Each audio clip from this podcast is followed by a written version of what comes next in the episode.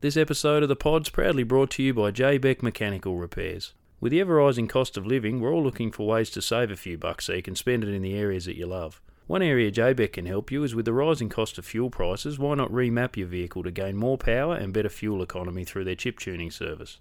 Chip tuning can be done on many vehicles, including various trucks and tractors, and conditions apply. With over 30 years combined experience in small engine cars and diesel engines, Jade and his team are qualified in both diesel and petrol vehicles. They offer a mobile field service unit including breakdown services, all mechanical repairs, engine rebuilds, as well as aircon and auto electrical services. To find out more, just find JBeck Mechanical Repairs on Facebook, email jbeckinvestments at gmail.com, or call or text 0492 594 058. Tell them Brendan sent you for a free cuddle, and trust me, that's better than a handshake because Jade's fingers will crush you. JBeck Mechanical Repairs offering chip tuning. Unleash the power within.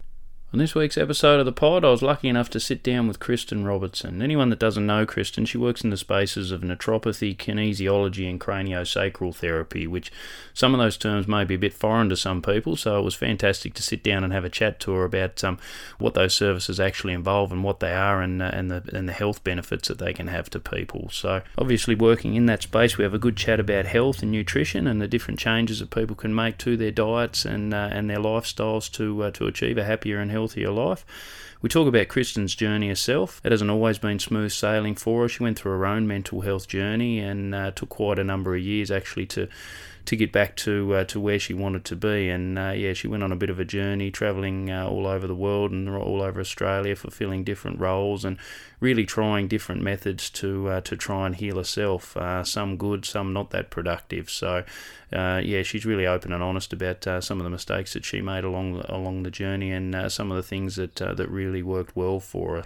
We have a chat about her darkest days, and yeah, she gives some really good advice for some people to to try and turn things around like she did as well. We talk about her various roles that she did fulfil along the journey. Um, yeah, she's lived a pretty fascinating life. She'd been working mainly in uh, in the nursing field, uh, travelling, as I say, around Australia, um, working as a nurse. And one of the fascinating things to chat to her about was working in detention centres, working with uh, asylum seekers. So, uh, yeah, she's got a lot of uh, interesting stories from, from working in that space as well, and some of the things that she learnt, and uh, yeah, some of the ways that she feels that we can improve in, in that space. So, she's also worked in the prison system as well. And we talk about her journey and how she got into the natural health space. Um, and coming from her own personal experience as well, she talks about why uh, she felt that it really, really helped her um, to recover from a couple of events that she had in her life. It was a fascinating chat. Um, it was really good just to sit down with someone and, uh, and come at, uh, at health and nutrition from a different angle. A lot of people sort of look only towards Western medicines. Um, not that she doesn't believe in Western medicine, she thinks there's a place for both of them, but uh, it's really nice just to get a different perspective and, and some of the services that uh, the people in the natural space can offer um, that can really, really help people. Hope you take plenty from it. Enjoy. G'day, everybody. Welcome back to the Talk Hard podcast. I'm Jake. I'm Briley. I'm Sonny. We hope you enjoy today's episode. I get a phone call basically saying Dad's not here. This sit down lawnmower is like about three metres long.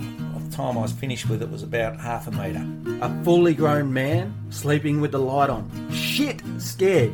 He's come out my car with an angle grinder before. Just yeah, it's just such an important thing for so many people. And I thought, holy shit, I'm going to get delisted next tomorrow. Like, it's kind of put a line through me. So that's why checking in on your mate or your son or your daughter or your player or your coach or whoever it is, you become the psych. I just let him know that, you know, it's tough, but we're tougher. And he just wrapped those big arms he's got around me and just said, mate, like, we'll work through this together. Like, oh, I absolutely love you. The Talk Hard Podcast with Brendan Hinkson. Kristen Robertson, welcome to the Talk Hard Podcast. Thank you for having me. My pleasure. Thanks for, for coming in. And we were saying there before, you're actually the first person that's ever brought me a gift, which is nice. Um, anyone else out there that's listening that, that's on my hit list, I do take um, gifts and donations as well. But Kristen actually brought me some flowers um, probably more for my wife um, for uh, from her farm. So you grow a lot of that stuff out there yourself, don't you? Yeah. So we have Robertson Farm Produce, and we grow our that we supply locally to yep. florists and wholesalers. Yep. Into Tasmania and also to Queensland. it's a bit of a rough season this year with an insect problem, but we're getting through it and riding the waves of the stress that goes with owning your own business. a lot of people want to get into it, but there's always also a bit of a dark side to it as well, isn't there? There's a lot of stress involved in it, and Yeah, so having your own business and managing 10 staff, which is currently down to three, and the finances of it, and having a bit of a nest egg there to get you through the tough times, and thinking, have I got enough money to pay the bills next month? And it can be a real challenge. And Yeah. this is our money making season, but it's not turning out that way at the moment. So hopefully things turn around soon. Absolutely. Mm.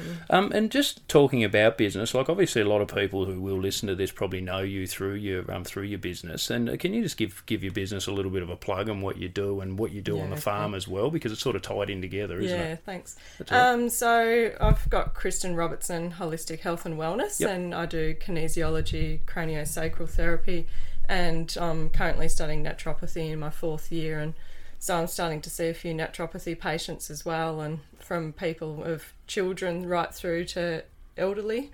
And helping them with any of their health concerns. And so I've got a little clinic based up on the farm and I just see people there. And we also grow organic food. In a few years, we'll have a couple of avocado orchards that come online, and we want to be certified organic and biodynamic with those.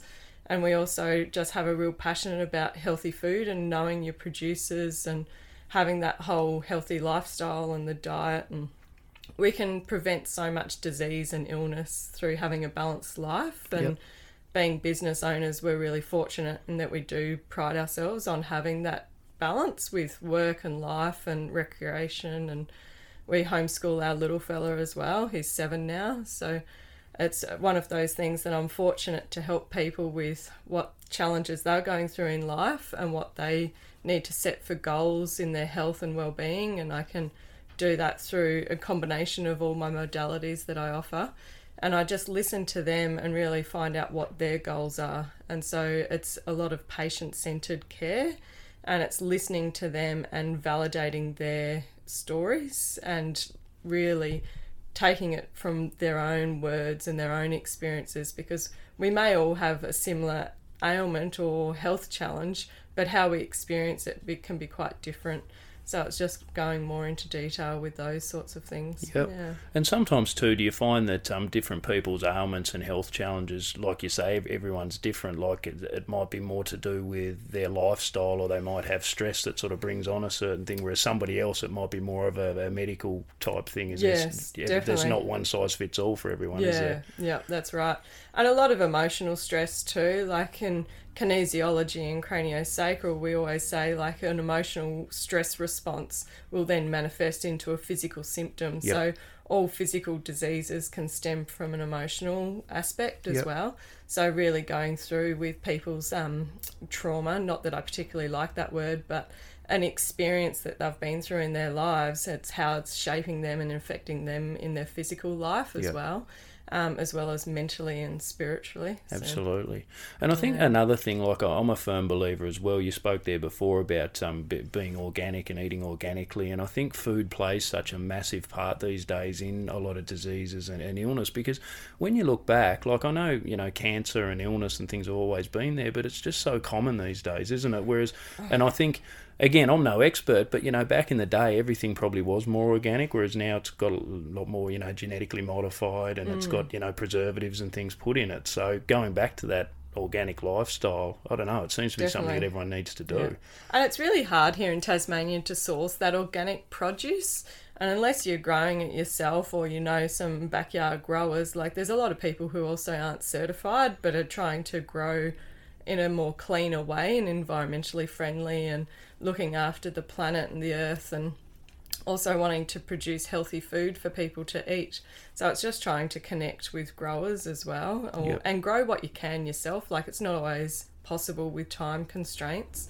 But unfortunately, we are seeing a rise in a lot of cancers, but also um, autism and childhood behaviours and developmental delays and things like that. And it's just affecting the whole spectrum of life. Yeah. And And a lot of that do you sort of put back to our diets and foods and things Certainly, like that? yeah, definitely. Like I've um, was lucky. I was working with a two-year-old the other day, and the first time, half an hour treatment, and he was non-verbal and he was really agitated and quite aggressive throughout the day. Couldn't verbalize what was going on for him. His mum was at a loose ends, and I just did some kinesiology muscle testing, and he had a few food intolerances or sensitivities, and just cutting them out and letting his gut health um, rest and try and repair itself without even doing any supplementation. Within two weeks, when he came back for a follow up appointment, he already started to have new words and he was calmer through the day and less agitated and aggressive. Yep. And his mum was just blown away like, how can you do that in half an hour? But the results speak for themselves. So Mm. And and the gut play. Look, this will turn into a real medical podcast. This one because I'm I'm right down this rabbit hole. I know how important the gut, um, how important a part the gut plays in Yes. your you know your emotional and your physical and things Yeah. like that. Sometimes you do have to let it sort of cleanse, don't you? And, You and, do. and stop feeding that crap into it because then it manifests in other parts of your body. Definitely. It's so complicated and complex Yeah. and the gut plays so many roles and we there's actually this bi-directional relationship, so a two-way relationship with our gut and our brain. Mm. So whenever our mood starts to go down or we feel flat and depressed, we start craving for junk food and things that have that instant hit and make us feel good. But that then imbalances our gut bacteria and microbiome. And then we crave those things more, and then Mm. our mood and everything continues to go in this spiraling Yep. pattern downwards. And it's not until we start cleaning up our diet and watching what we put in our mouths Yep. that we can start to balance our gut microbiome again and start to come back out of it. So Mm. it's really important for a lot of different aspects in our life. And unless you get that guidance from someone too, sometimes you don't even realise that, that you might be having a certain reaction to a certain food. You might just keep sort of putting it into your body, not even realising. Like I, I learnt um, myself, like um, I used to have a, like a little bit of mild anxiety, and it'd just flare up for absolutely no reason at all. Like I knew that I wasn't stressed about anything or nervous about anything, but it, I felt anxious, and I went and spoke to someone about it, and they said, "Well, why don't you try gluten free and try to cut wheat out of your diet?" So I still have a little bit of it, but it's just made a massive difference, and that just Yes. sort of showed me that I was putting the wrong sort of fuel into my body. My body was having a reaction to it, Mm. and I I hardly ever get that anymore, and that's the major change that I that I made. Fantastic. Yeah. So I see that a lot with um, particularly children, but just cutting out even things that are healthy, like certain vegetables, Mm. they're just not agreeing with them right now. It's not to say they can't have them forever. They might be able to go back on them in two weeks or four weeks' time, but the gut just needs a little bit of time to heal and just take that out of the diet for a period of time. And. Then, yeah, they were able to tolerate it again after that, and it Absolutely. doesn't have the same effect anymore. Excellent. Well, we'll get on to at the end. I'll give uh, give you the opportunity of how people can get in touch with you. But obviously, people will know just from that last ten minutes that you know your stuff. So we'll um, we'll get we'll we better get into your story, or we'll end up talking about the medical side of things all day. But I'm sure it'll keep coming up. But um, just go back to the start for us. So you were raised on a dairy farm, you said, were you? Yeah, so I was born over in Wynyard and with loving parents on a dairy farm Yep. just 10 minutes out of town. And Yep. We were so fortunate looking out over Bass Strait and Table Cape, beautiful views. And Yeah, my lot of them do. grandparents were just next door. Yep. So really close to my grandparents on my father's side. They were there before and after school and weekends. And they were really um, played a big role in our lives growing up. And Yep. we were very lucky to have quite a close family on both sides of um, my parents and two younger sisters as well. And just the opportunities growing up on a farm and having animals and horses and Yeah. just living outdoors and connected with nature. Great way to grow up, isn't it? It's fantastic. Yeah. And what was what were your memories of the farm? Like, what sort of mischief did you get up to as a kid? Oh, all sorts of crazy mischief. um, it was so easy. We could just jump the back fence and go down the hill and across the dam wall, and there we are, Nan and Grandad's, and having cups of Milo, and no one could make Milo like Nan. And Oh, yeah. it was later on. It was tea and two sugars and Yep. milk, and I was like, okay, right. This is how it's Um, done. But yeah, just jumping on the horses bareback after school and go and get the cows in for dad and Yep. stuff like that, and having friends over and you'd put the saddle on the horse and forget to check it, and then next minute it's pig rooting bucking across the paddock and kids are going flying left, right, and centre, and yeah, it's just lots of good memories. Yeah, it's the best way to learn, isn't it? Yeah, absolutely. definitely. So, um, so from from there, like, where did you develop this? Um, obviously, when when I'd spoken to you previously, you've got a big passion for for helping people. Do you remember when Mm. that sort of kicked in in your life? Um, so when I was about 14, 15, my grandmother had moved into town and they were retired in there and she got diagnosed with cancer. She'd unknown to me at the time, but she'd had multiple diagnoses of cancer before that and always come through it. But this time it took hold and it wasn't going away anywhere. And so my family, including my grandfather and her adult children, nursed her at home and looked after her at end of life. And we had community nurses coming in and palliative care nurses, and they were just so supportive.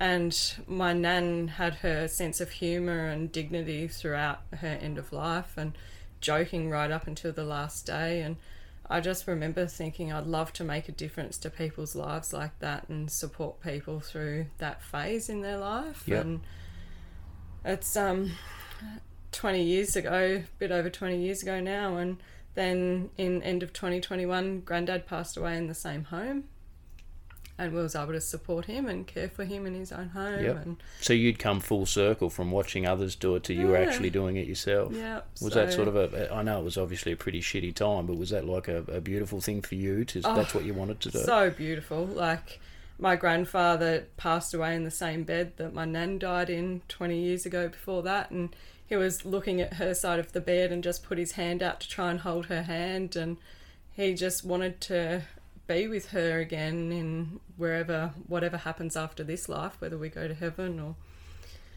whatever. And but just the family support like at the time the borders were closed so all his family adult children were on the mainland in queensland and my parents were travelling around australia in their caravan so they couldn't come home. And so there at one stage i was the only um, family member that was here to able to look after him take him to doctor's appointments and things like that. And then when the borders opened up they was able to come and go a little bit um, as to what was happening with each individual state and so it was just and then like one would land and then soon as he landed and got off the plane it was like the border's now locked again to Mm. victoria and it's just like didn't know whether he was going to be able to stay or whether he was going to have to go and so covid really impacted us um, in caring and family being able to come and say, say goodbye to their loved ones and Yeah. Stuff but um, it was just so special Yeah. to be able to do that for him Excellent. And um, so, what what inspired you about those people that were caring for your grandmother to, to want to do it yourself? Like, what did you see them do that you wanted to do? It was just their ability to calm the stress, to hold space for people to grieve, to give them support, um, to care for their loved ones. And they were just so loving and understanding, caring, compassionate. And there was just such a beautiful quality to their nature. And so then that's what really thought, yeah, I can do that. I can hold that space for others. And I do that now in my business at home. But I spent 15 years nursing in various roles um, within theatre, emergency nursing, rural Yep. and remote. So, Yeah. yeah. So, and we'll obviously go through your journey Mm. into nursing. So, what was what were the next steps for you to, to, to get into that? So, where where did you go and study and that sort of thing? Yeah, so I was in high school when Nan passed away. So I finished off through Hellyer College, and then Yep. after grade 12, I went off to university in Launceston. Um, and first year of uni is when my depression really started to kick in. Yep. I had a really good friend who passed away from suicide, and that affected us a lot. And just seeing his younger sister, who happened to find him after he was had passed away, how the trauma um, was coming out in her, and sh- how she was coping or not coping with what she'd been through, and then from then on, a lot of our friends in the same circle started to feel depressed and go through depression and different stages of suicidal ideation and attempting suicide and Yep. some then did actually commit suicide and pass away and that was just a really tough time going through uni just as a lost soul wandering around not knowing what to do where to go and get help tried lots of different things from excessive drinking and partying and risk taking behaviour to going to the gym lots, working out really hard and volunteering, um, just looking at other vulnerable people and looking at third world countries and you know there's always someone doing it tougher than you are um, but none of it was really helping Yep. So you were And- actually trying to help yourself, or were you Mm. trying to distract yourself? Do you? I was trying to help myself for sure. Um, I probably didn't know how. Yep. I, I was trying anything that I could. Um, and it was an ongoing journey. It was probably good 10 years or more that I really suffered with depression. Yep. Um, Do you know sort of what actually brought it on? Like uh, initially, was it just something that just organically came into your life, or was there? I- Obviously, the events with your friends and your, your group wouldn't have helped, but Yeah. you said that it, it popped up before that. Yeah, so I don't know. Like in grade 11, I was a bit of a naughty child and smoked some illegal substances and things, more just marijuana, I suppose. And now I look back on it and I think whether that contributed to it, I'm not sure. Um, and just was hanging around people that my parents weren't particularly thrilled about. Yep. Um, and so they weren't exactly positive role models. Um, and there was a couple of years after that, just being away from home, and I since then I reflect on it, and I'm like, well, was nursing really my sole purpose? And but it was all I knew to help people was to go down the medical field and do Yeah. nursing.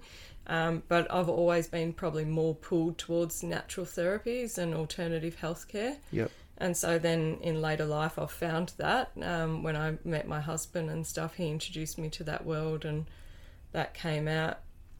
And so now I feel like I'm more aligned with who I am as a person um, and Yep. what my interests are. In the world today, mental health is an issue which thankfully more and more people are becoming aware of and comfortable speaking about. When choosing a professional to help you, what kind of service would you be looking for? At Lonvara, when asked to describe Mel Purcell's service, clients described it as real, compassionate, empowering, friendly, welcoming, inner strength building, a positive, safe, supportive environment, and she was described by one source as an absolute legend who enables change with love. Mel offers clinical counselling, hypnotherapy, and a professional service which is tailored to the individual. She has a personal approach and makes sure each client's experience is authentic to their needs while also ensuring full confidentiality. Winner of the 2022 Australian Allied Health Awards for Rural and Remote Excellence, you can self refer or through your GP mental health care plan. Lonvara, believing in you. And what, so you, you say when your depression came out, what were the telltale signs? Like what sort of, what, how did it sort of show itself? Yeah, everything was just really numb. Like to try and get any sort of feeling or excitement about life, like it was just extreme risk taking behavior to try and get that thrill or buzz or joy or happiness. Um, it was just like a big dark cloud over you, and things were just dull, um, just crying and emotional over nothing, and just not even the the drive to live, like not wanting to get up in the morning and um, just thinking it would be nice to go to sleep and not wake up, and Yep. those sorts of thoughts. And yeah, there was some pretty dark days in Yeah. there. And so, how dark did your your days get? Like you said, they got pretty bad. Yeah, yeah, that first year uni, um, I was so bad. I'd actually written a plan to um, a letter to my family. Sorry, and I had a plan to end my own life, and I was getting, I was preparing myself to go through with it. And after um, my friend passed away and stuff, and seeing how that affected his family, and my sister rang my younger sister, and she just said at the end of our conversation, "I love you, big sis." And I was just like, oh shit, I can't do that to my family. Like it would absolutely devastate them. And doesn't matter how bad a place I was in, I was just like, I can't do that to them because there's no going back from that. And I can't ruin their lives, no matter how shit my life is at the moment. And just have to push through it. Yeah. And obviously, when people do get to that stage, it's unfortunate that some people don't see that there, there's a light. Can you can you describe what it is actually like to get to that stage? And obviously, you being in a um, studying in, in a medical field, you knew that it was a um, like a condition, like it was a, a chemical imbalance and things like that, and you knew that you know there were treatments out there available. Obviously, you you you tried a lot of different things, but did you just think that there was nothing that could help you? I don't know. It's just like there's no hope sometimes when you're so in such a dark place. Like you just don't think anything's going to work. And I remember there was years of going to psychologists and um, psychiatrists and trying lots of different medications. And some medications made it worse in the sense that things got numb, like in less pleasure and in life and um, even your senses become more dulled, like your smell and taste and things like that. And, Yep. Um, I think I probably went on three, four, five different medications before I found the right one that was working. But then when I did get on one that lifted my mood, it also took away your ability to be able to assess dangerous situations. And so I put myself in some absolutely ridiculous circumstances. And I look back on it now and I'm like, how the hell did I get through that? I don't know. Yep. Just like Um, risk taking behaviour and that sort yeah, of thing. definitely. Yeah. Yeah, yeah. So being a single woman traveling through Southeast Asia and no one knowing where you are at any given time, and just yeah, consuming way too much alcohol late at night in a foreign country in a different town, and yeah, just yeah, also yeah, lots of things like yeah. that. Mm. Yeah. So obviously there'll be a lot of people out there that are, that are listening that are probably going through their own mental health challenges, Mm. and there might be some that you know might be at that really really low ebb at the Mm. moment. Like, in your opinion, what what is the key thing that can turn it around for someone? Obviously, that call from your sister. Um, was pretty important for you. Is that what it Mm. takes sometimes? Is it like that being struck by lightning, or does it, is there something else? Yeah, yeah there's and it varies for everyone. Um, for me, it was family because I'm just so family orientated and Yep. always have been. Um, and like they didn't even know what I was going through. Like my sister never knew, and I don't know if she knows to this day that she probably saved my life with that phone call. Yeah. Um, and it's just sometimes just if whatever's you're trying, if it isn't working, try something else. Like, you know, the medical system's great. There's lots of good medications out there, but it's not for everyone, and it might not be the right medication for you. You might have to try a different one, or you might have to just try something else. Like, go and see a counsellor, or go and have some energy work, kinesiology, craniosacral. Which I'll get you to tell people what that is in a different second things. too, Yeah, yeah. yeah, just different things. Um, you know, there's Reiki, you know, there's so many different modalities out there that people can try and different practitioners.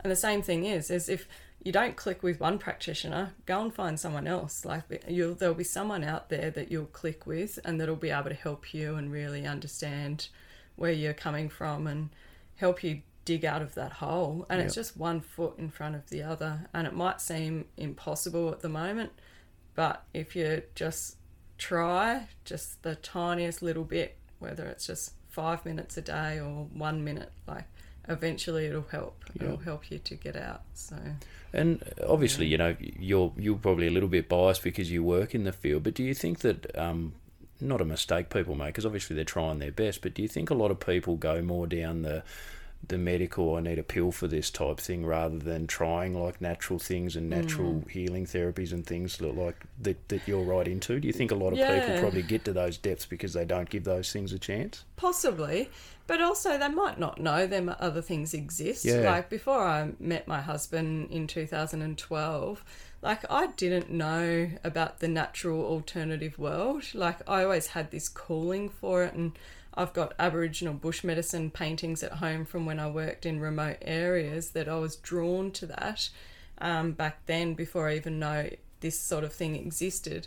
Um, so it's just also having conversations with people about what helped them and what got them through the difficult times and just being open minded to give something a try. Like, Yep. don't just because you haven't experienced it, don't dismiss it because you don't know until you try. Yeah, Mm. absolutely. And and so obviously after the the phone call from your sister, so what were your next steps? Obviously, you know you're going really well now, but there would have Mm. been like a process that you still had to go through. I'm assuming you weren't just cured off that phone call. No, no, no. I still battled with depression for another eight years or ten years after that. Yep.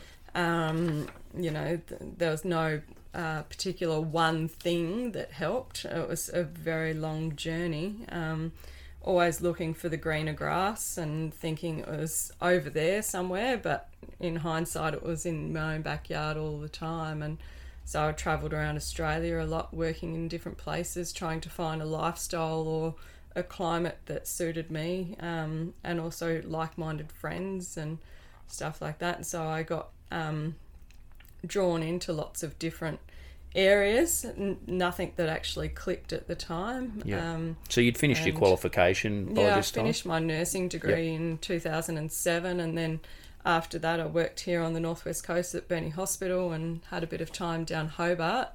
And when I moved to Hobart and was working down there in emergency, things really hit rock bottom down there. Um, I just, I don't know, my relationship with my boyfriend at the time wasn't going very well. I suppose he got sick of caring for someone who was depressed and who didn't have any um, motivation to do anything apart from go to work. And I had my horse down there on agistment and I would go out and feed him and change his rugs and things like that and look after him. But apart from work and looking after my horse, I couldn't do anything. Like I would be um, just moping around miserable, and my friends would come and pick me up, and they would take me down to Salamanca to go and have a pizza and a drink, and I just couldn't function. I couldn't um, really look after myself very well, and yeah, so he finally rang my parents and said, "I think you need to come and get her or do something." Like, and so they come down and packed up my life uh, and all my belongings and my horse and everything, and they brought me back home to the northwest coast and.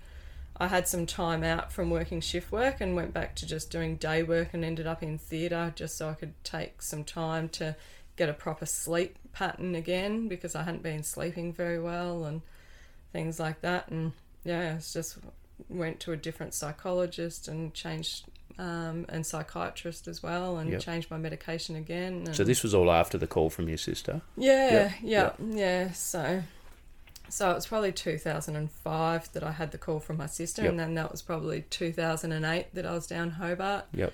Um, and then yeah, after that I went to the mainland just to run away, I suppose. Like just, I don't know, really. Um, yeah, it was a pretty hard time up there. I was up there for three or four months, and then I had another family member that passed away, and so I come home for the funeral, and I just was so unsettled um, whilst I was with uh, suffering with depression, and sometimes I'd have a job for three months, sometimes six or twelve months, up to two years, but I could never stay in one area. I was always lost and searching for something.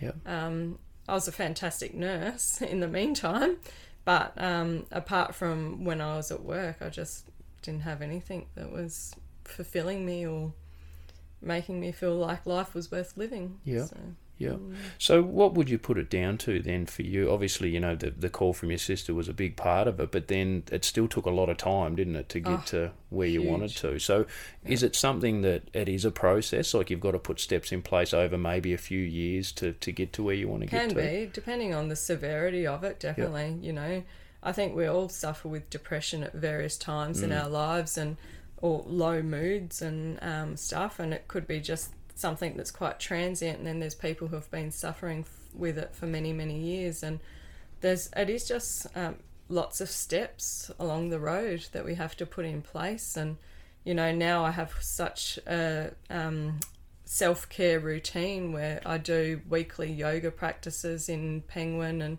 I try and do it at home in between and I do like go for cold water swims in the ocean and magnesium float tank and Yep.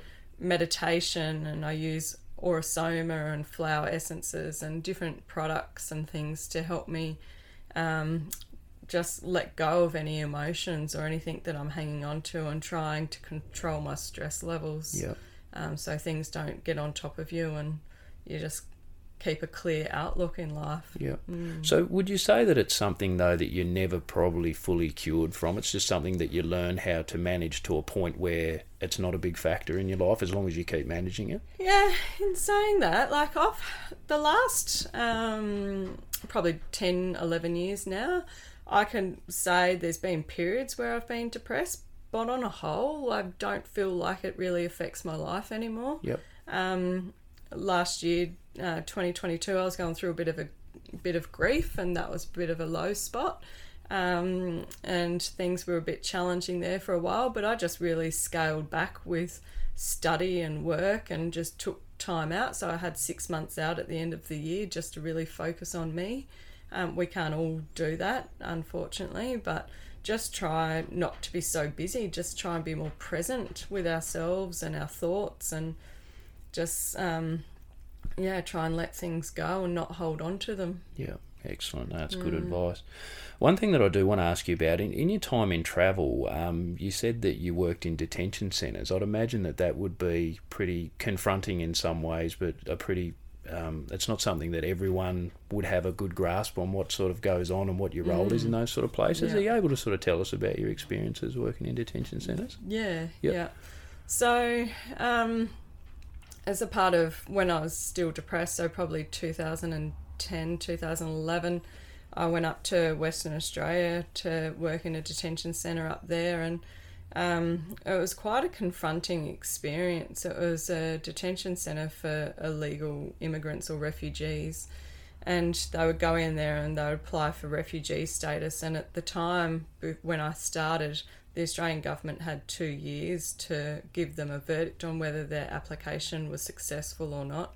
And then they changed it that it was indefinite, um, that once they put in their application for refugee status, there was no time frame to when they would get an answer about that.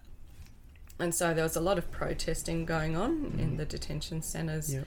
Um, Because essentially they're being held in jail until their papers are processed. not much different, Yep. yeah. So, and I also worked at Alice Springs Prison later on, so I've actually seen the detention centre and a prison, so Yep. they aren't really that much different um, and stuff. So there was everything from hunger strikes to self harm to depression to suicides to possibly a murder um, that was covered up and things like that. And none of this is ever talked about in the media. It was all covered up. Um, we were supposed to never talk about it. Um, people who did talk about it was quickly reminded not to. And I'm only talking about it now because I think what was going on, people should be aware. The media just portrays one story. Uh, they don't necessarily get the other version. And with us signing these contracts that limited what we could talk about, um, it just made us comply with what was going on. And it's not right because there were so many things against humanity that was going on. And it's a pretty dark, deep hole to get down. And I probably shouldn't go into too much detail. Um, but that was a really challenging thing for me to go through in Yeah. some of the stuff that I've seen and witnessed. And what was your role in the detention centres? What I know it was in nursing, but what was your day to day role? What did you have to do? So, just doing health assessments on them all. So, a lot of them had really um, bad dental um, cavities and things like that, and infections, um, dental infections, abscesses. Uh, just also keeping an eye on their blood pressure and chronic diseases, doing a lot of blood tests as well. Um, there was GPs there, doctors as well. So we were just like managing their health whilst they're in detention. Um, some people hadn't seen a doctor for many years or ever, possibly. Yep. Um, so it was quite busy work, and we also provided emergency services to to people who had accidents or injuries. The self harm, like it was, we could try and treat them as much as possible without sending them to the local hospital. And a lot of the time, we were able to do that. Some of the doctors we had were anaesthetists and also emergency specialists.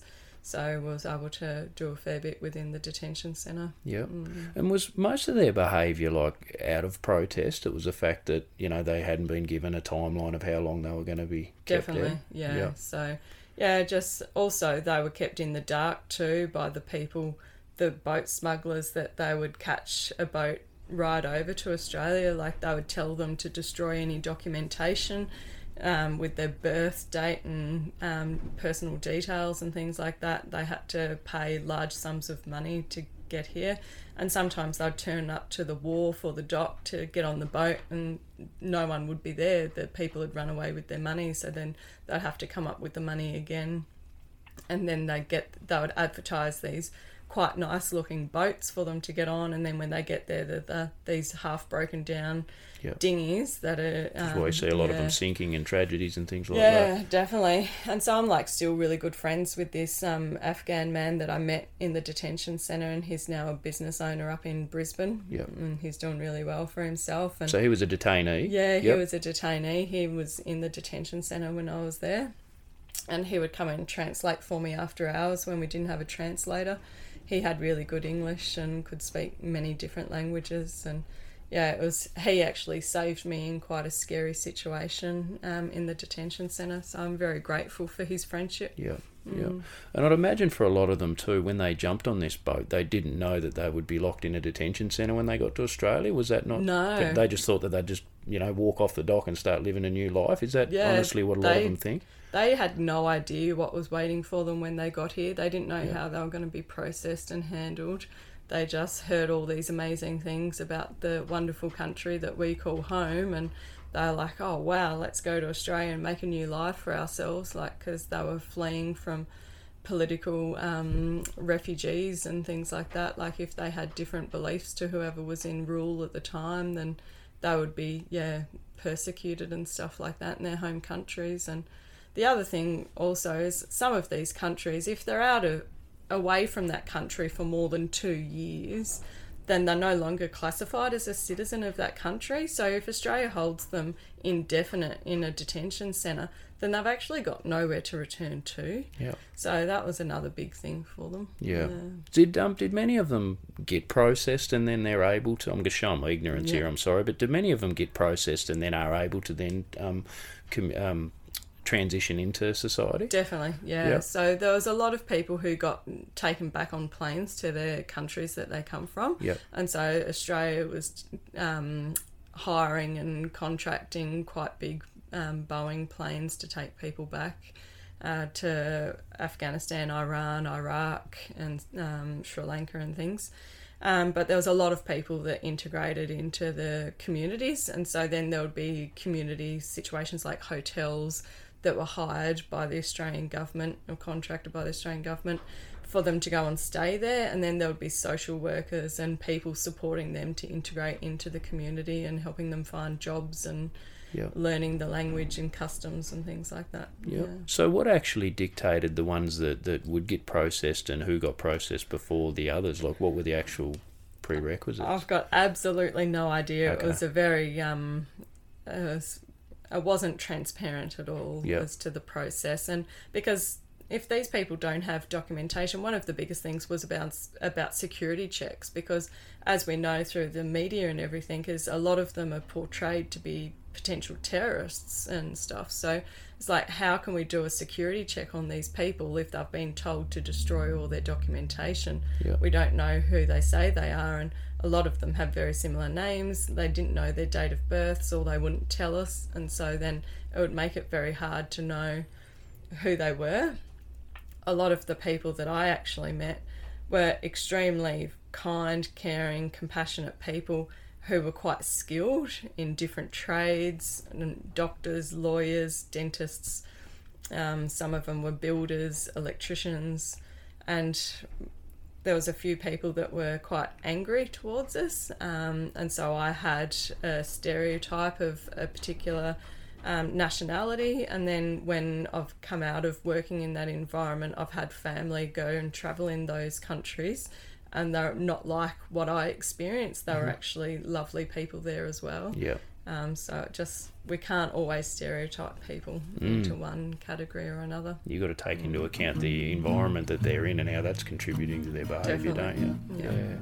This episode of the pod would not be possible without the support of Sam and the team at Infinite Joinery and Design.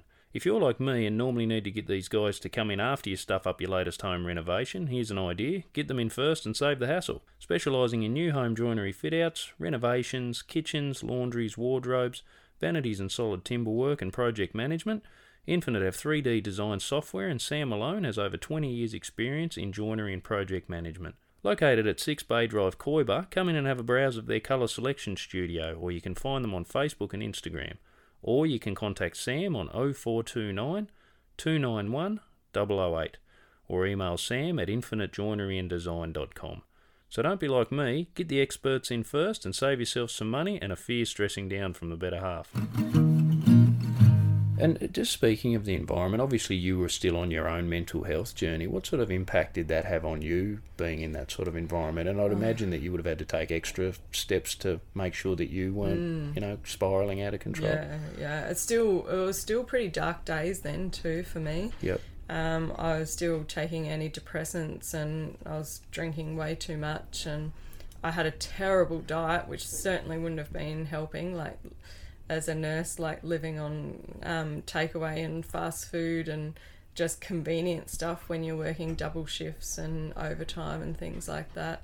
Um, and also up there in um, northern Western Australia, just the ability to access fresh food was quite difficult. And whenever there was floods on, there's everything just gets cleaned out in the supermarket shelves. So it's pretty much what you can buy is what you have. Like Yep. there's not much available. Yeah. Mm. And you spoke there before about um, your transition in, into natural medicine. Um, tell us about that time. You actually um, were introduced to that through your husband, you said. Yes, yeah, yeah. So So that was when you came back from working on the main Yeah, so I was still working over at this stage. I was working over in Queensland on a five star resort as a nurse and doing Glamorous just- lifestyle? Oh well, it certainly appeared Looks like it. it. it was probably worse than working in a detention centre Oh, or a okay. prison because of um, some of the behaviours that I was having to manage and the accidents. Like it was quite um, emergency st- sort of stuff that I was doing over there. Um, and often by myself. I was supposed to be with a nurse practitioner, but we had trouble with staffing, so I spent six weeks by myself. And some of the stuff I was managing was pretty hairy, and Yeah. um, luckily all the patients survived, and um, which was a testament to my ability at the time. But Mm. Um, yeah, so my mum asked me to come home and farm sit for them while they went travelling. And whilst I was home, her and one of her colleagues, um, which was my husband's best friend, set us up on a blind date. Right, yep. So we're actually in an arranged marriage. um, Somebody knew better than you, obviously. yeah, yeah, So I don't always see eye to eye to my mum, bless her, but um, she did all right in this particular circumstance. Good old mum. And um, yeah, so we after our first date, I was still a little bit unsure, and we had a follow up date within the same week, and I took him horse riding and tested out his skills, and he was into horses too, and. Yeah, I put him through his paces and he came out shining at the end of it. So I thought, oh, well, he's give him a go, you'll be all right. We'll hang on to this one. And um, yeah, so 11 years later, and yeah, been married for 10 years this year and Yep. stuff. So Beautiful, congratulations. Um, yeah. Some don't last that long.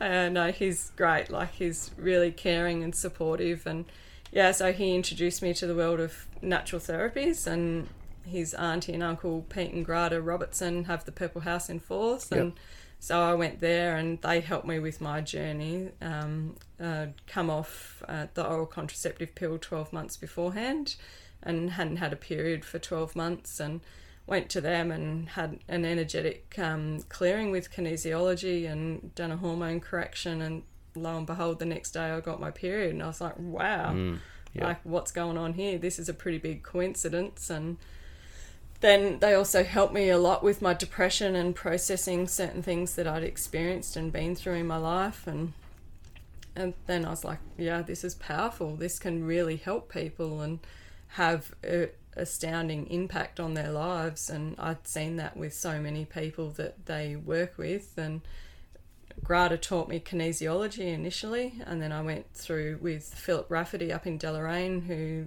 um, came up with the modality kinesiology and learnt through him and have done all the different units and modules and master classes and things and he's just a fantastic person to learn from. And just doing the units alone you do so much healing on yourself and you exchange uh, sessions with the other students. And so you get a lot um, done on you as well. And so that was pretty profound and it's supported by experienced practitioners. And then um, after that I learnt craniosacral therapy from Sarah Ann Barker and she's been another amazing practitioner that's helped me a lot with depression and going through different things in life and I still see her regularly that's a part of my self-care routine and Yep.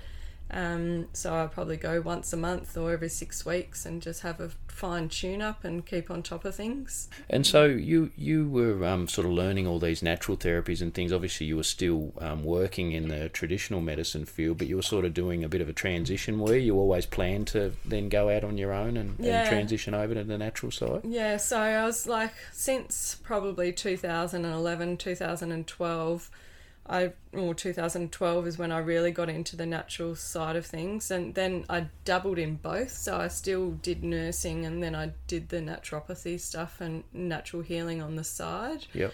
And then, like, I'd always do one flat out and then the other one would go on pause and that just like chop and change back Yep. and forth and i couldn't work out how to blend them together and then in 2019 i come off my horse and broke my back and uh, when I landed, I knew straight away that I'd done something pretty major. And luckily, I had my phone in my waist pocket and I got it out and I called my husband and I said, You better come down the bush. I've just come off and I need help.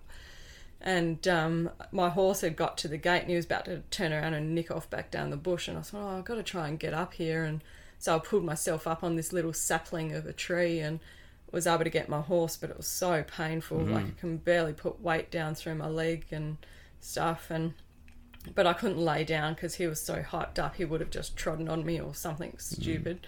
And so I waited there until my husband got there, and he's like, "You hop in the Land Cruiser, and I'll take your horse home." And I couldn't get in the vehicle. I couldn't lay on the back seat. I couldn't get in the driver's side. It was just, I couldn't lift my leg, and I was just in so much pain. And I was like, "No, I can't do it." And so he rang someone to come and get my horse, and then he rang our other neighbour, and they brought down a little buggy, like and stuff, a gator, and so I got in that, and he took me up, and he'd called the ambulance, and the ambulance met us at the top of the hill. By the time we got up there, and one of the blokes, the paramedics, I was friends with him through nursing, and he said, I looked at you and thought you were in so much pain, you were in labour or something was wrong. and he said, But I didn't see a bump, so you weren't in labour. that sort of pain, though. Yeah. And um, so he gave me some fentanyl on the way to emergency, and so I got a young doctor, and he said, "Oh no, you've just done a soft tissue injury. You'll be right. Just have some Nurofen. You can go home and take it easy for a couple of days." I'm like, "No," I said, "I'm pretty sure I've broken like T12 L1." And he's like, no, no, no. And he was like completely dismissing it. And then the head of emergency department walked past and she recognized me and she came in and she said, Oh, what happened? And I told her the story of coming off my horse. And she's like, Mechanism of injury, CT'd now straight away. Mm. Like, get her some proper pain relief and all the rest of it. And she come on to this young doctor pretty harsh and Learning experience for yeah, him too. yeah, then. yeah. And um, poor man getting a nurse to deal with, eh? Yeah. Um, and a headstrong woman. Of all the people that could have come in today. anyway, so I went and had the CT, and he had to come back in afterwards and apologise to me. And he's like, "Yeah, you've broken L1, L2 transverse processes." So he gave me some decent pain relief, and then still sent me home, which was good. Because on my way home, I stopped at a friend's house, and she gave me an energy healing and gave me some homeopathics and a herbal tincture and like I was throwing all the goodies at it. And then when I got home like over the next few days I had every second day someone was coming into my home to do craniosacral or Bowen therapy kinesiology. And within three weeks I was completely healed and back doing everything I was previously. Yep. and I don't have any issues to this day with it and so it was that integrated approach with natural like western medicine and going to emergency and getting the pain relief but then following it up with natural health and doing everything you can to have a holistic program Yep. tailored to that specific injury Yeah. so yeah. It's interesting that you talk about Peter and Grada. I think Grada's journey sort of had something like that too. Didn't she have a car accident or Yeah, something? And yeah. she's like completely healed now through natural Yeah, stuff. I must have read she wrote a book or something. Is she that right? did, yes, yeah. So, Yeah. that was. I think her um, accident was much more serious than mine and life threatening, and she went through quite a long journey um, with her injuries. But yeah, that's what. Um, there was probably a few things they were already going down the natural health route before then, but that really kick-started stuff in a big way for them. Yeah. Yeah. And obviously, there's a, a lot of big differences between natural and conventional medicine. But what's your philosophy on them as far as what the differences are? Like, if you had to outline it to someone. Well, there's benefits of both. Like in the past, I've um, kind of become a bit jaded with Western medicine, I suppose, and all the things how we let patients down, and there isn't always answers within the medical system.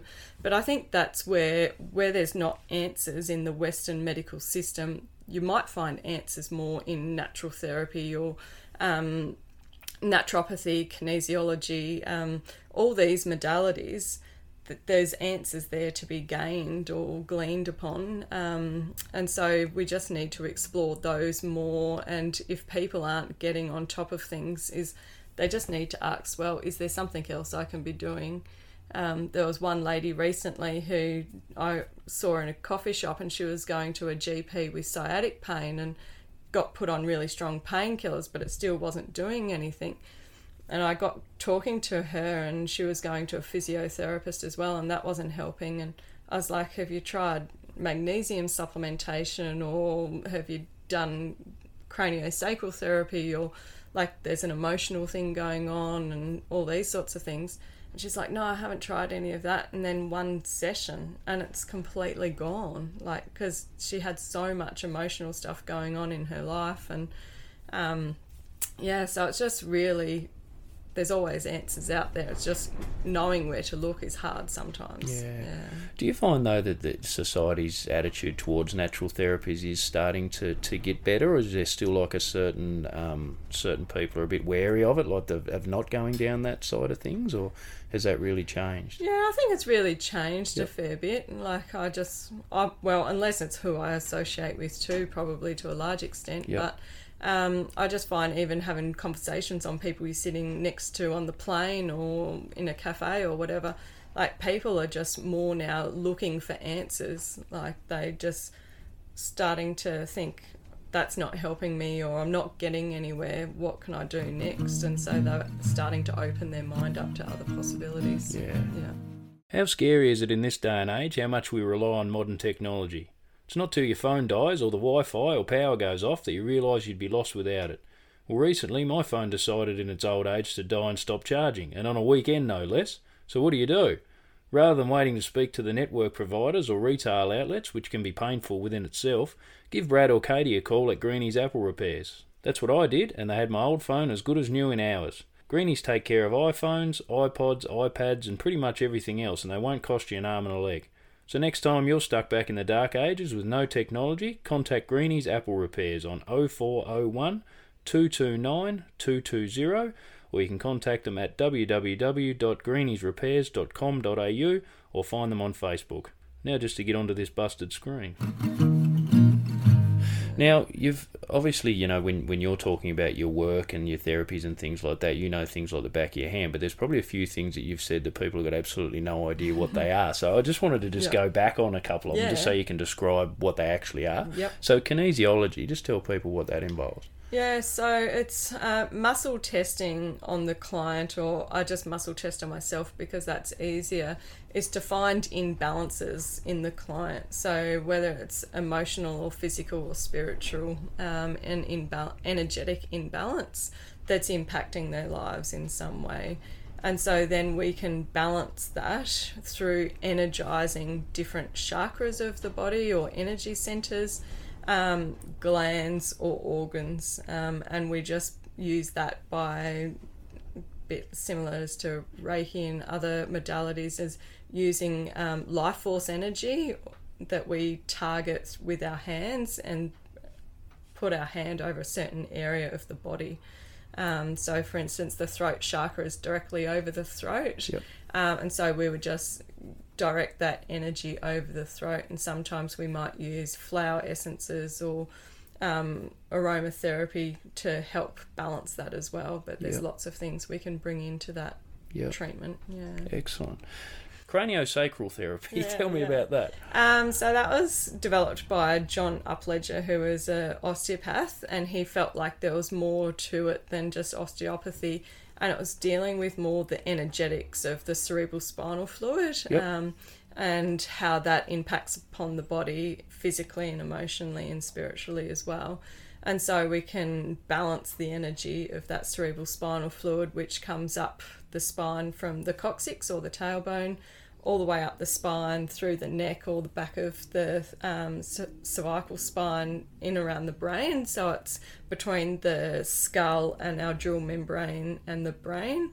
And so if this is stuck or sticky, and it's causing an impingement somewhere, then it can cause an imbalance in our body. Um, and so we're just directing energy through our hands. So it's a bit like a fancy head massage, really, I suppose. Um, and that we can balance that energy and stuff. So yeah. yeah. awesome.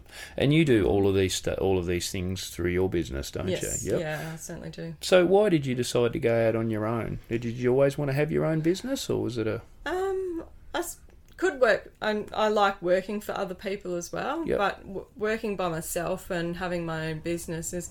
I can set my own hours. Um, having an, the other business with the farm, I can work around my husband's hours, and we've got a seven-year-old son who we homeschool now. So just being able to work together as a team, so everyone can do what they need to do. Yep. It's just much easier working for yourself rather than trying to work for someone else, and you can have those flexible hours. Yep. Um, yeah. Awesome. And what would you say is the best part about your role? Oh, just seeing the changes in people's lives, Yep. like from young newborns and to, like young children, middle-aged people, right through to the elderly.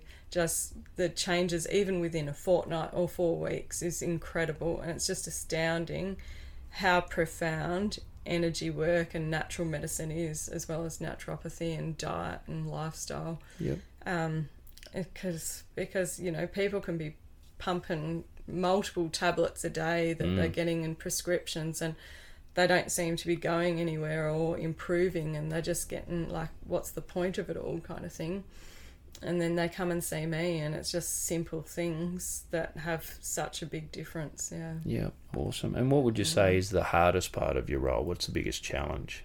Um, trying to probably help people um, change their mindset, I suppose. Yep. Is and also sometimes um, limited knowledge too. Like I have a lot of knowledge, and I'm very grateful for that. But there's always more to learn. There's always more to bring into a situation, and uh, people sometimes come to you because they are stuck and they need answers, but then they're not really ready to make the changes either. Yeah. So sometimes I find that challenging in trying to convince them just to do small changes at a time, but it's to make it small and achievable so then they will continue to. Because if we put too big of goals and targets in place and it's just too hard, not going to do that. Yep. It's a waste of their time and mine. So It's like anything, I suppose. If Yeah. somebody starts like going to the gym or PT, like you know, you, or you know, if they if they start taking up running, well, they're not going to run, you know, five k's in under twenty minutes their first run, are No. they? It's setting small goals Yeah. and getting along there. But Exactly. you do find that though, a lot of people will come and see you, but they're probably not quite ready to, to really embrace it. They're, they maybe somebody else has said to come and see you or something like that. Is that the, the issue? I think they're probably desperate, um, but sometimes we still want the quick fix. Yeah. Um, and so it's just trying to get people ready to say, okay, it might not be that quick fix of taking a tablet right now. Um, we can certainly do supplementation, but we also need to look at other things. We need to cut out certain toxins or pollution um, that's in our diet or in our life, like in our home and different things like that. And you know, we're all pretty time poor these days. I think it's getting Mm. worse as the years go on. Yep. Um, but sometimes we just need to even cut out half an hour a day or 10 minutes to invest in ourselves. Yeah, Yeah. absolutely. Um, another thing that I want to talk to you about just quickly is um, again through through my own experiences, I've really benefited from um, or felt the benefits of magnesium. Mm. Um, and I know you talked about magnesium floats. That's not something that I've tried yet, but my wife has. But can you sort of talk about magnesium and, and then talk about the floats and how that works? Yeah, okay. So Magnesium's just needed for so many different enzyme pathways in our body, from our digestion of carbohydrates to neurotransmitter production, um, which is all your happy hormones and all those sorts of things, to muscle health and like if you get muscle cramps and things like that, and it can become imbalanced. And a lot of the magnesium supplements that we get in a health food shop or pharmacy or the supermarket, some of them aren't readily absorbable. So, depending on how they are, like magnesium oxide, for instance, that's really poorly absorbed. So, you're actually taking it, but you'll be excreting most of it. Um, so, there's like an amino acid chelate or things like that is more easily absorbed. And then there's like practitioner or prescription only magnesium supplements as well, which will be even more absorbable but also higher dosing. Yep. Um, so a lot of the doses that we're taking from a supermarket or a pharmacy is so low it might not be doing anything. So people's like, oh no, magnesium won't work, it won't help, but they're just not taking enough of it Yep. or in the right form. Um, and then also we absorb much more um, topically or transdermally than we do through um, taking a tablet and powder. So that's why magnesium floats are really good and taking it or having a lotion or a cream that we can put on. Yep. Um, so, the magnesium floats, you just absorb it while you're floating. yeah, Yep. yeah. So it's just like a shallow bath that's just a super concentrated magnesium um, solution. And because it's so high in magnesium, you just float on the top of the surface of the um, water, the liquid. And it's just so relaxing, like while you're doing it. Everyone experiences it differently, but Yep. it's just also a time that you're really present with yourself. You're almost in a meditative, relaxed state. Um, it's just such a magical experience. I go up in Launceston to Liquid Zen, um, and have they have a subscription where you do a monthly float, and if you do them regularly, it's at a reduced price and things like that. And Yep. I incorporate that in with a meeting for naturopaths and herbalists, and so I'll have a day out in Launceston once a month this year doing that. And Yep.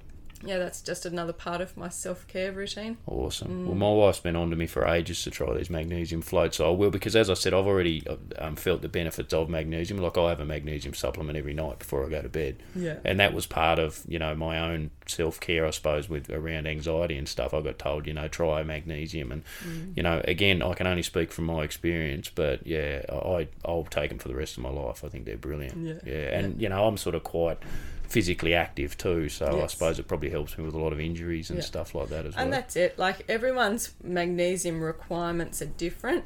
And then also, probably as a safety caveat as well, is that depending on what medications or chronic diseases you have, high dose of supplement of magnesium supplementation might not be appropriate either Mm-hmm. um, because it could put extra strain on the kidneys and um, renal um, production as well Yeah. so you just need to be mindful of those things. So if you do have chronic health issues, then you probably need to go and see a practitioner about what dosing to take um, and stuff, just to make sure it's safe as well. Yeah, Yeah. awesome.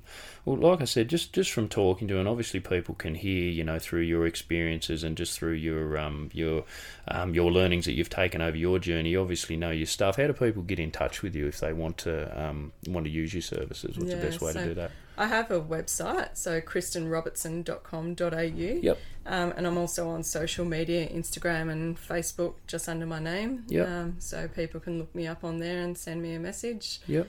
Yeah, and also run monthly women's circles as well, just um, for women to connect and talk about women's health and different challenges and Yep. stuff. And you facilitate those, do you? Yes. Yep. Yeah. Okay. So they're starting back up again March this year. So I was running them in 2021 and then had to stop for a while when I was caring for my grandfather.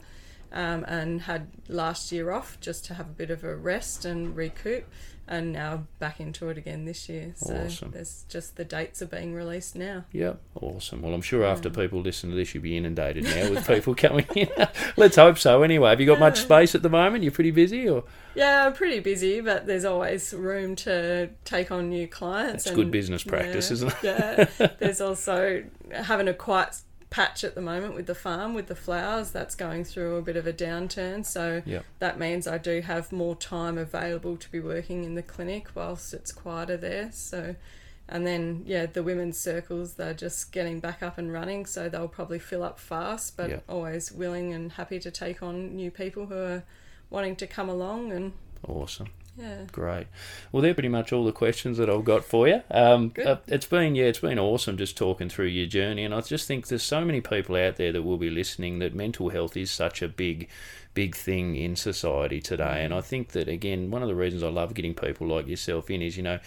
You look so happy and healthy now, and obviously, you know, it hasn't been something that's just happened at the click of a finger. There's certain steps that you've got to take, and I just hope that anyone that listens to this might take a few learnings out of your journey and a few things. And and certainly you know obviously now they know that you know there's certain ways they can get in touch with you. Somebody might be relatable to you for that reason. Um, and the other thing too is that they can see how you know your natural therapies can help contribute towards your mental health and, your overall journey. So it's been awesome. And yeah thank you very much for coming in and, and being so open and honest about your journey. And yeah you should be really proud of yourself for getting through that. And yeah hopefully everything continues to go really well in the business for you yeah, thank you very much for having me on. I was a bit nervous, so I'm glad it's just sitting down and having a chat to you in your studio. That's a good plug for anyone else that I want to get in. It is pretty casual in here, pretty cruisy. Yeah, it's been great. Thank you for being a wonderful host. Thank you. It's awesome to sit down and have a chat to someone and just come at uh, health from a different perspective. And like I said, even though Kristen is mainly involved in the natural space, she still feels that there is a place for Western medicine there. So if there's anything that uh, that's come out of that chat that, that you think might help you or you're curious about it and you want to find out more information, make sure you uh, you contact someone uh, from the natural space like Kristen. And there's a number of other great services uh, around the northwest as well. So you might be able to get some information that uh, might make all the difference to you. Um, thanks again for Kristen for coming in and, uh, and like all of our guests, uh, being open and sharing her story, particularly along the mental health journey that she's gone on. And uh, I think there's, uh, again, lots of information and lots of uh, great tips and, and things that the people can, can get out of that. And, and one of the things with it is that, you know, mental health is a journey. It's not something that a bolt of lightning is going to hit you and suddenly it's going to turn things around. You know, there's a number of steps that need to be put in place, and sometimes it does take time. You've just got to stay the course. And yeah, it was really uh, interesting to, to find out uh, the certain steps that she took along the line and the certain things that, that really, really helped her. Thanks for listening, and we'll be back again soon.